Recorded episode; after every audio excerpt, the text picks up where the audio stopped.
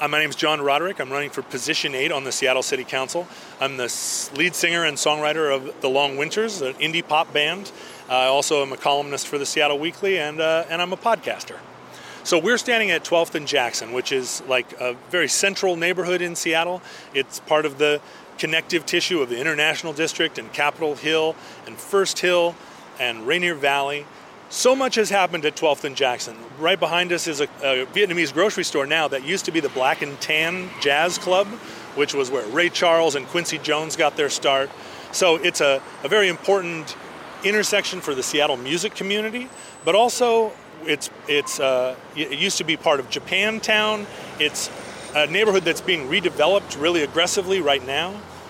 I feel like this is a this is a place where we can see a lot of the mistakes we've made in developing Seattle and a lot of the opportunities.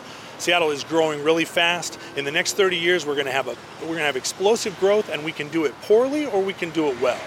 Someone from the music community isn't your natural uh, person to jump into the political ring, but really, we have the the sense of of Seattle's soul. And you can't just keep putting people on the council that are from the police department or from your your normal siloed political operations. You need somebody from the community that really gets it.